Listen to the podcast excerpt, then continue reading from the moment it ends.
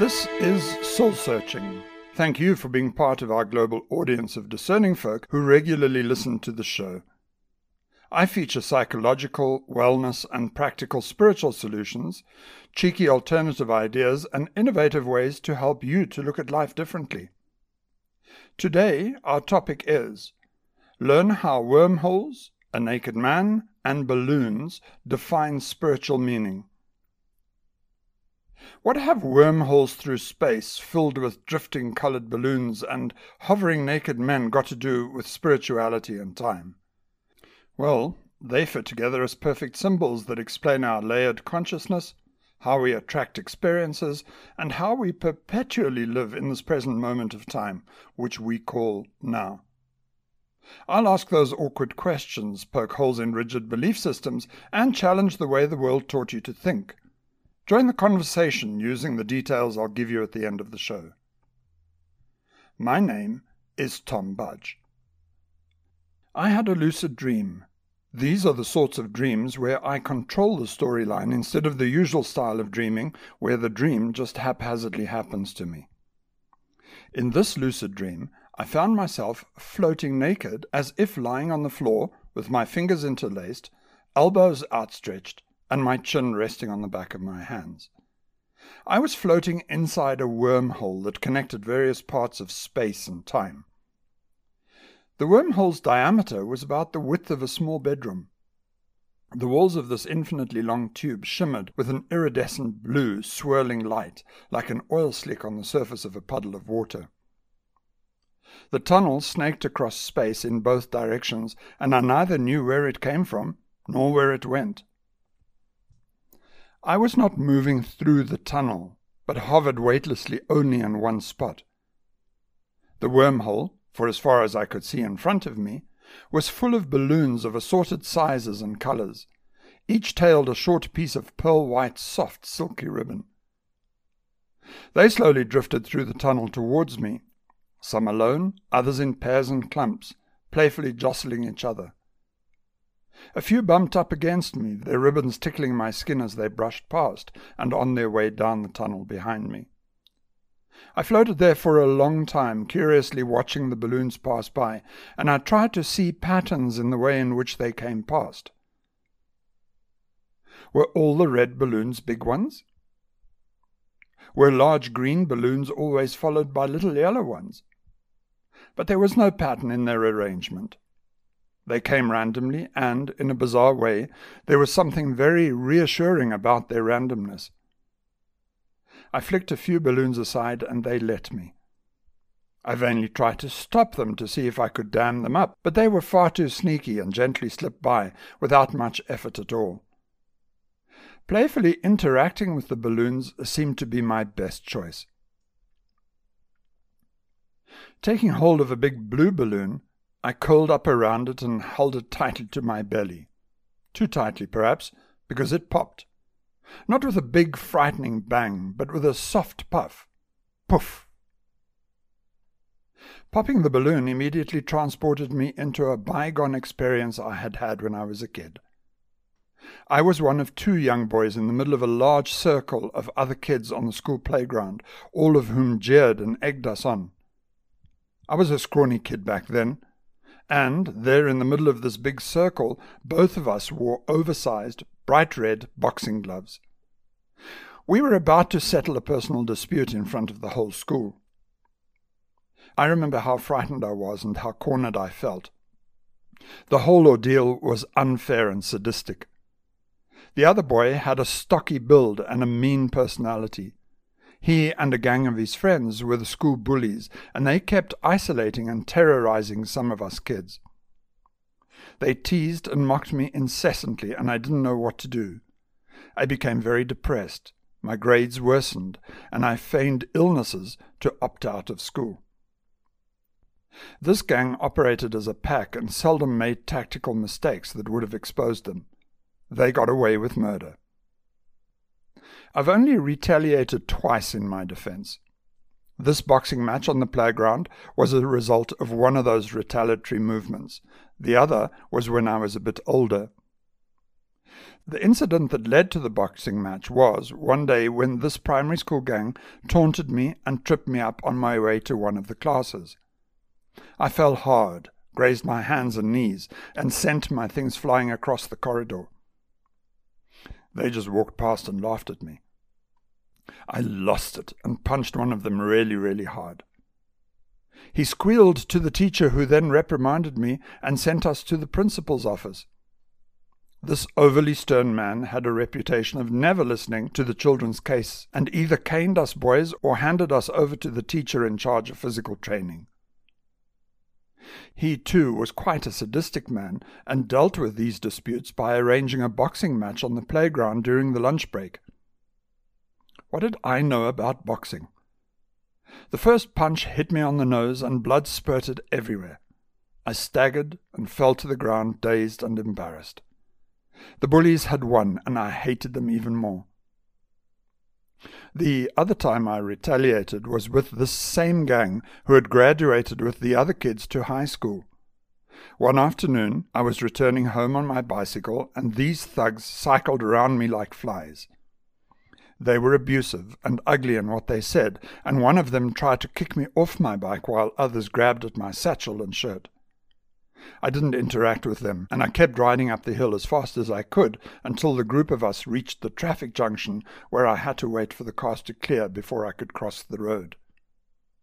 This gave them further opportunity to taunt me some more. One of them unscrewed the top of my bell and threw it into the gutter. I'm long suffering and tolerant to a point, but push me over that boundary and I snap. In that state, I see red. I have no control over my actions, and I act instinctively in a reactionary way. Jumping off my bike, I ran toward the kid who had trashed my bell, and as he saw me coming for him, he abandoned his bike and made a dash to escape. They had pushed me too far, and I picked up his bike and rammed it against the stop sign pole, which caused the bike's metal frame to buckle badly, such that he could no longer ride it.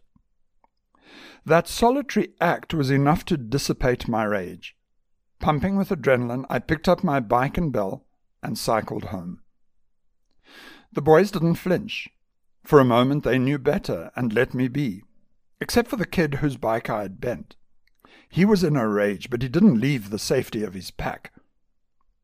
They lived much closer to school than I did, and by the time I got home, my mother was waiting, ready to have me answer a whole lot of questions.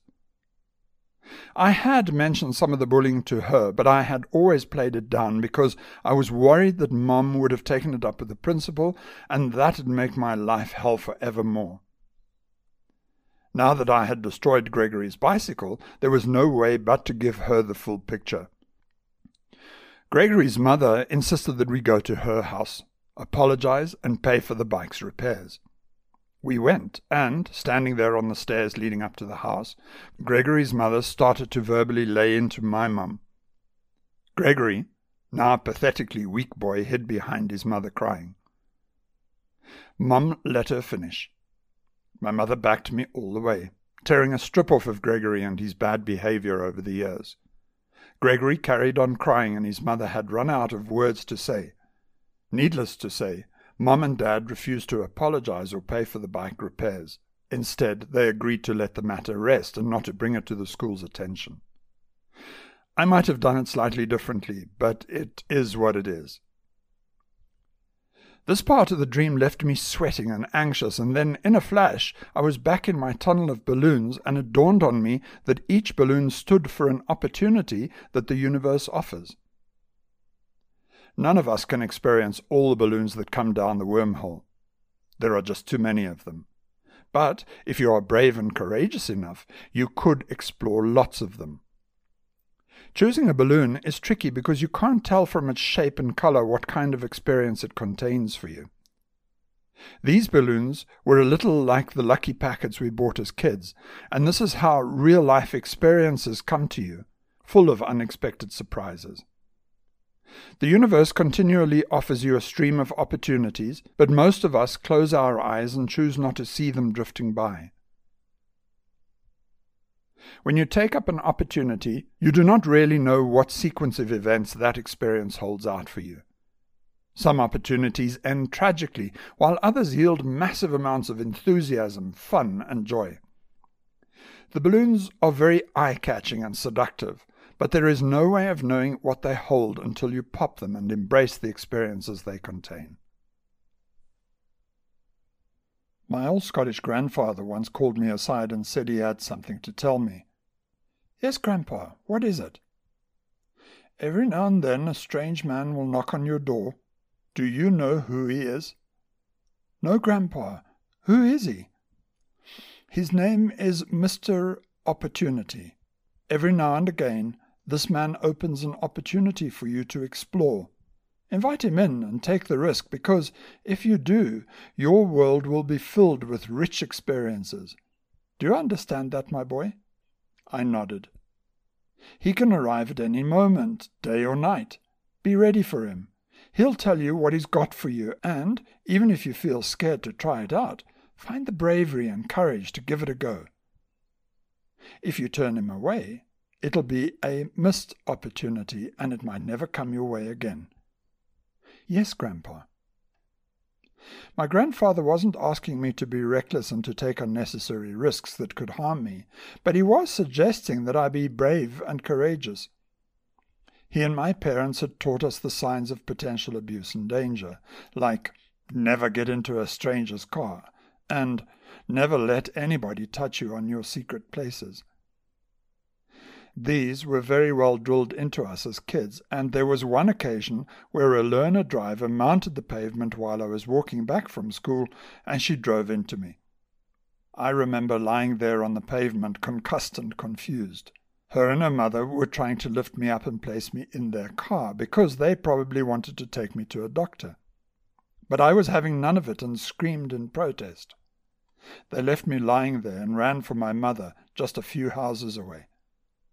Grandpa's advice, however, was about very different kinds of experiences, and I knew exactly what he meant.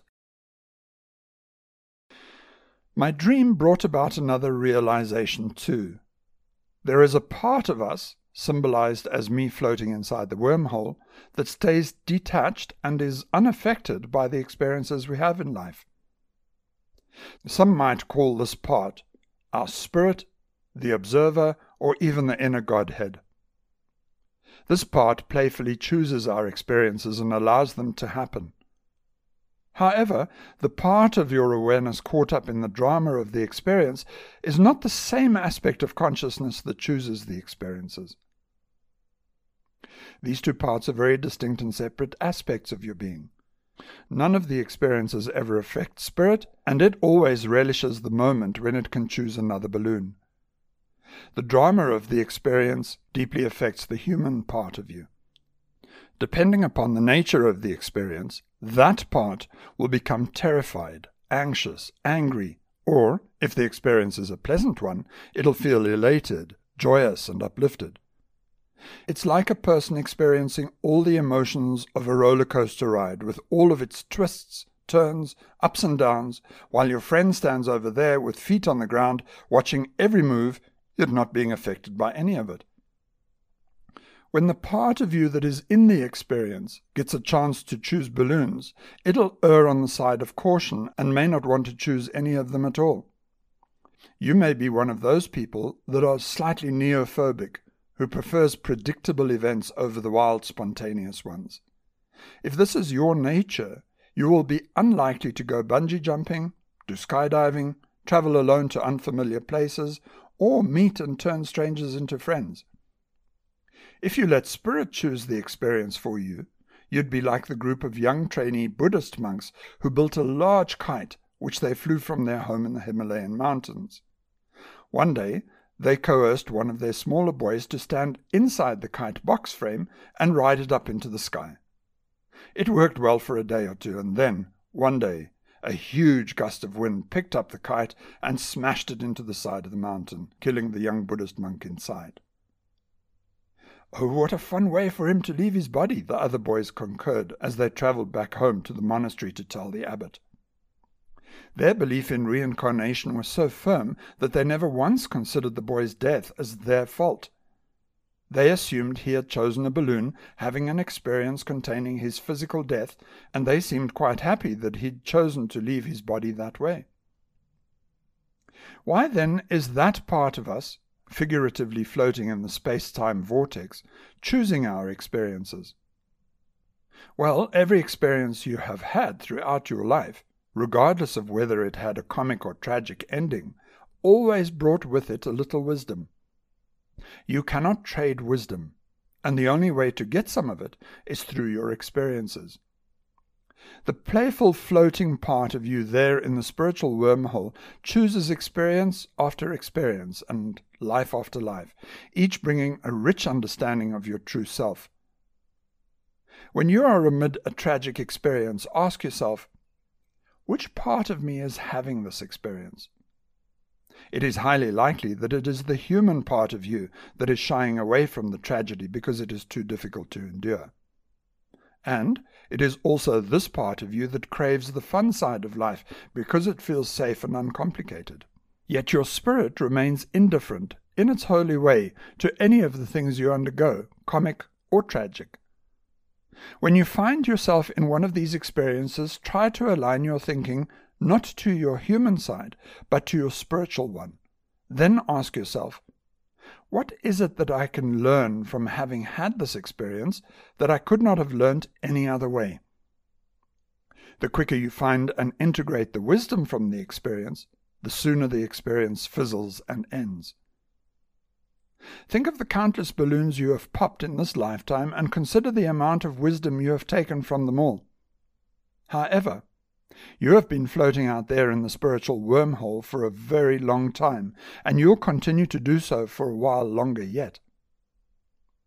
Imagine the infinite wisdom you'll gain from all of this. All you need to muster is the bravery and courage to ride out your experiences. Why, though, in the dream, was I naked? I interpret nakedness in this context as stripped of all external identity. Spirit, while being formless, is as naked as it can get. An oxymoron? Possibly.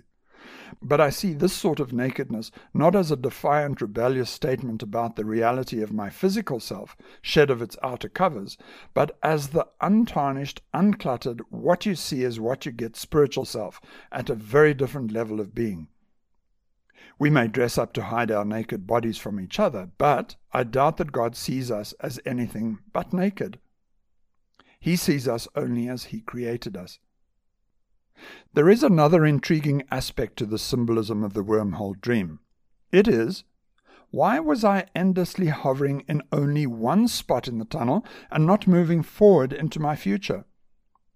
The answer to this question about not moving through space and time, as we are presumed to do, was a bit obscure at first, but it came to me after a while.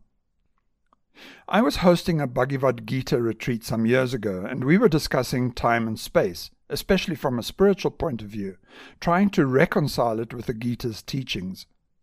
I remember drawing a typical horizontal timeline on the board, and I marked the middle of the line and labeled it with the word now.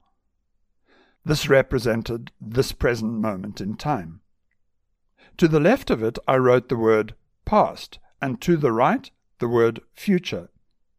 At the two extremes of the line, I drew an infinity symbol denoting that the line extended out infinitely in both directions. This is a common way to represent time, and I suppose that we adopted it because of the number line where we represent positive and negative numbers centered about zero. George, one of the retreat attendees, asked why I had shown time this way, because it posed a couple of challenges to the way the Gita spoke of time. The group pondered how else we could draw time and came up with a couple of nifty alternatives. One of them was to draw a tiny dot in the center of the board and label it with the word now. Everything else in the three dimensional space around the dot was labeled not now. If time is a relative thing, as Einstein suggests in his theory of relativity, then elsewhere in the universe, past and future might overlap, and in the world of pure, formless spiritual consciousness, past and future could vanish altogether, leaving only the present moment of now. The trouble with drawing the horizontal form of the number line is that it doesn't help us to understand what we mean by now, because now is an imaginary, non existent interface where past and future meet. The now cursor travels at a constant pace into the future, and it is this schematic representation of time that implies movement through time. With a missing imaginary now, how are we supposed to follow the sacred advice of being in the now? What gave us a different perspective on time at the retreat was a television advertisement of the time, depicting two young, adventurous teenage boys on top of a domed mountain where the wind blew strongly and continuously. These boys clamped their bare toes into the rocky surface, stretched out their arms, and leaned precariously into the wind, which supported them at a dangerous angle. It was an impressive balancing act, and it offered just the right clue as to how we might represent time differently. What if the wind blowing against the boys symbolized the future? The boys weren't moving through the wind, they stayed stationary atop the mountain, and the wind blew past them. They were in the now, ever present, and they played with the wind with joy and excitement. It is perhaps possible that time moves past us while we stay still. I've pulled up once or twice next to another vehicle at the traffic lights, waiting for the lights to change, when, out of the corner of my eye, I saw the other car creeping forward. Instead of seeing what was actually happening, I interpreted this movement as though I was rolling backwards and instinctively pressed down harder on the brake. If time moves past us and we are stationary, it would create the illusion of us moving through time, whereas, in reality, we, like the boys on the mountain, weren't moving at all. We could then say that we were always in the now, now would then be an ever present moment of stillness, with time rushing by like the wind blowing past the two young boys. It seems proper, then, that I should not be moving through the wormhole in my dream, but stayed hovering only in one place. Opportunities, like the wind, drifted past me, and the ones I missed would be lost forever behind me. Lucid dreams intrigue me, and many of them happen to me during that magical transitional state between being awake and falling asleep. Sometimes they happen in the morning when I'm only half awake, lingering a bit in bed. This dream of mine happened a long time ago, but it stuck with me and it has positively influenced me to take many calculated risks.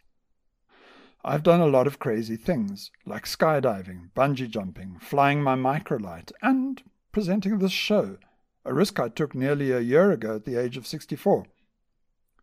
I urge you to play with life, but be aware there are a few things that could go wrong, death being one of them. But, like the young monks flying their kite in the mountains, I believe that life doesn't end with death. It continues in repeating cycles until we learn what we came here to learn. Don't bore yourself to death. Go out and pop your balloons.